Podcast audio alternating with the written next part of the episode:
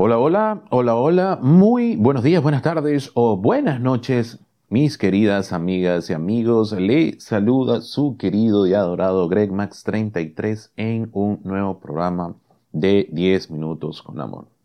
Este viernes 12 de agosto del presente año 2022 estaremos conversando en estos breves minutos para seguir compartiendo toda la sabiduría que me ha acompañado durante todos estos años y que Dado el caso, yo estoy para servir para ustedes, para ser un punto referencial en el espacio que les permita saber hacia dónde tienen que caminar y por dónde tienen que surcar, obviamente dentro de los linderos del libre albedrío. El día de hoy, viernes 12 eh, de agosto, vamos a conversar de un tema que eh, es bastante recurrente en todo lo que son las sesiones, todo lo que son las conferencias, en todo lo que son las interacciones que yo tengo a diario con todas las personas que me consultan sobre lo que son los linderos del amor. Y es una afirmación que termina siendo un mito gigante como el tamaño de la luna, que hay personas que lo repiten para tratar de endosar una culpa, para tratar de endosar una necesidad y un ah, apego que arrastre a la persona quien la recibe para que se sientan como en deuda con esta otra persona. Y no es más que cuando una situación o una relación llega a su punto de término y una de las personas que no está de acuerdo con el punto de término de la relación le esgrime a la otra y le dice, nadie te amará como yo. Vamos, vamos a iniciar con este eh, gran mito desde esta perspectiva. Es totalmente cierto, las personas aman de manera única e irrefutable y me dirán, vamos, pero si es un mito, ¿por qué eh, es totalmente cierto? Porque cada persona interpreta la realidad desde sus propias limitaciones lingüísticas, es decir, desde su perspectiva de lo que ha aprendido y lo que se ha dicho y lo, lo que se ha repetido día tras día durante una cierta cantidad de años. Entonces, tu mundo, tu interpretación del mundo no solamente está ligado a lo que son tus valores, tus metaprogramas y tus experiencias previas, sino al lenguaje, a eso que te dices, ese lenguaje interno que se subderiva de todo esto, que es lo que te dispara lo que tú ves o las imágenes que tú representas en la mente cuando tienes alguna emoción o tienes algún sentimiento con respecto a una situación en particular. Entonces, la persona que te dice que no, nadie te va a amar como esa persona, tiene la razón, porque obviamente desde un punto de vista único y desde esa representación lingüística que les he dicho, es cierto. Y también es cierto porque en este mundo hay tantas verdades como personas encarnadas, es decir, 8 billones de personas en la actualidad. Pero eso termina exactamente en esos dos puntos. A partir de allí empieza a construirse el mito sobre esa frase. ¿Por qué? Porque el amor no se puede meter, y esto es una metáfora que yo utilizo bien descriptiva para hacerlo, el amor no se puede meter en una caja de cerillos, no se puede meter en una caja de fósforos. ¿Por qué? Porque es inmenso y es inconmensurable. Y si tú tratas de meter el sentimiento de una persona, lo que la, toda esa energía que fluye a través de esta persona, cuando se ama de verdad a una persona, cuando se siente, cuando se construye, lo tratas de meter allí con una frase de este tipo, vas a fracasar. Porque cada experiencia es única, cada experimentación, cada relación tiene sus matices, cada relación tiene sus logros, cada relación tiene sus lecciones y sus propias vivencias. Y eso nos lleva inconmensurablemente a un solo punto que es su propia historia. Entonces quiere decir que si tú tratas de esgrimir esta frase para que la persona sienta que más nunca va a volver a tener una relación tal cual como la tuvo con esta persona que le dijo, vamos, está cayendo en una verdad, pero a la vez está cayendo en una mentira. ¿Por qué? Porque esa relación no se va a volver a repetir. Y lo que la persona que le dice a la otra, esta, esta frase, a la persona que le dice, no me, nadie te amará como yo, no termina entendiendo de que es correcto, nadie la va a amar como esta persona, ni siquiera ella misma. Porque una de las cosas que yo también siempre digo es que nosotros los seres humanos no extrañamos lugares, no extrañamos personas, no extrañamos comidas, sino que extrañamos épocas.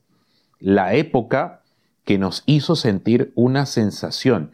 Yo extraño, por ejemplo, la época de cuando yo era niño e iba a casa de mi abuela. Estamos hablando de cuando yo tenía aproximadamente entre 10 y 15 años. Para mí era toda una experiencia. ¿Por qué? Porque ir a casa de mi abuela era sabía que siempre iba a haber dulces, que siempre iba a haber un postre, que siempre iba a comer de manera abundante, que no me iba a faltar absolutamente nada. Entonces, al entender estas cosas, yo extraño esa época. La extraño a profundidad, pero esa época no se repite. Y además de eso, ya mi abuela no existe, ya mi abuela partió y todo, la mayoría de mis tíos que vivían en esa casa en esa época ya no están. Entonces, los seres humanos tenemos la tendencia a extrañar épocas y no a personas y lugares. Entonces, cuando una persona trata de esgrimirte esto de que nadie te va a amar como ella, ni siquiera esta persona es capaz de repetir el patrón, porque ha pasado que personas regresan nuevamente, vuelven a tratar de eh, completar la relación y resulta que acontece que se encuentran con personas total y diametralmente distintas, porque el ser humano termina efectivamente experimentando y sintiendo lo que es eh, una evolución constante. Las relaciones van evolucionando de manera constante. Las personas vamos cambiando de manera constante. Porque el ser humano va construyendo la realidad cada 14 segundos. Lo hace. Y eso está obviamente en el libro de la biología de las creencias de eh, Bruce Lipton. Porque nosotros influimos en la realidad. E influimos de manera consciente o de manera inconsciente. ¿O no les ha pasado que han visto personas que tienen la posibilidad de ser más prósperas que otros en diferentes aspectos? No solamente en la esfera económica, sino en la esfera social, sino en la esfera familiar. ¿okay? Son personas que tienen la posibilidad de estar en abundancia. ¿Por qué? Porque entendieron de que son los dueños de su realidad, que la realidad se materializa de manera inequívoca a través de ello. Pero la gran mayoría está en un proceso inconsciente que no termina entendiendo de que la realidad se manifiesta. Entonces, ¿qué ocurre con este punto en particular? que las personas que se van y dejan esa, como dicen, bueno, yo voy a dejar esa perla allí para que e, esa frase, para que germine y la otra persona sienta culpa, sienta una necesidad de volver a mí y resulta que acontece que no va a pasar. La gran mayoría de las veces no va a pasar. ¿Por qué? Porque si termina aconteciendo, entonces la otra persona viene disminuida, la otra persona viene con amor propio bajo, viene con autoestima baja y su empoderamiento es cero. Y cuando una persona deja de ser en esencia quien es en estos tres aspectos tan importantes para poder satisfacer la necesidad de la persona que esgrimió eso, no, yo sí voy a regresar con él porque sí, es verdad, nadie me va a amar como esta persona, no, terminas perdiendo tu esencia, terminas perdiendo quién eres. Y cuando tú terminas perdiendo quién eres, te terminas perdiendo en el camino. Dejas de ser quien eres. Entonces, vean la importancia de saber de que este mito gigante tiene un punto referencial que es cierto, pero si nos ponemos a poner en porcentajes, digamos que solamente es un 10%, 5% en lo que tiene que ver con el hecho eh, fundamental de que la persona realmente no te va a amar como nadie porque cada quien interpreta la realidad desde su perspectiva limitada a nivel lingüístico y además del hecho de que hay tantas verdades en este mundo como personas encarnadas, es decir, como 8 billones de personas. Es decir, que en el mundo hay, imagínate la cantidad de oportunidades que hay. Lo que pasa es que desde nuestra perspectiva de interpretación creemos que no podemos tener acceso a toda esa cantidad de personas. Entonces, esta frase viene de una persona, adicionalmente, ya para ir cerrando lo que es el, episodio de hoy, viene de una persona que es un chantajista emocional. Los chantajistas emocionales son esas personas que son unos especialistas en endosar culpa, en transferirle la responsabilidad a otra persona afectiva, en este caso, de lo que ellos no son capaces de sentir, o de endosarlo culpa para que haga la persona que recibe este endosamiento exactamente lo que ellos quieren. Y eso es una manera de manipulación. Eso inclusive tiene tintes narcisistas, porque el narcisista es aquella persona que eh, no acepta sus errores y que desgasta energéticamente a la otra persona para que de manera efectiva esta persona pueda bajar y pueda ser total y absolutamente manipulada. Entonces, Vean la importancia de cuando alguien te diga esta frase, lo primero que le tienes que decir, no, nadie te va a amar como yo. Sí, eso es correcto, porque tú eres una persona única que interpreta la realidad desde tu punto de vista. Y además, esa es tu verdad, pero no es la verdad del resto de las personas. Y además, Si hay alguien que se tiene que amar, y este es el punto y la cereza final del episodio, si alguien se tiene que amar con toda la intensidad, es yo mismo. Y en el momento en que tú te ames con toda la intensidad del mundo, te eleves en frecuencia y te conviertas en esa persona que quieres realmente tener en tu vida como una pareja para poder experimentar todo el amor verdadero que habita en ti, parte del hecho fundamental de que elevas tu amor propio, elevas tu autoestima y tienes el empoderamiento a todo dar.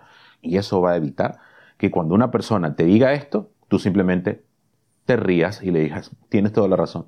Efectivamente, eso pasa porque esa es tu perspectiva y porque esa es tu única verdad, pero no es la verdad del resto del mundo.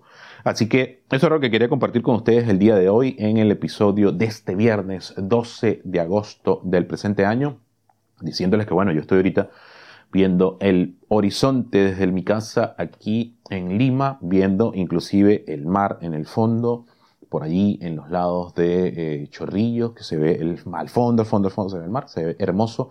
Y bueno, desearles que tengan un feliz fin de semana espectacular, que tengan un excelente viernes, que Dios me los bendiga, que el universo me los bañe y me los ilumine con todo el amor de todo el universo.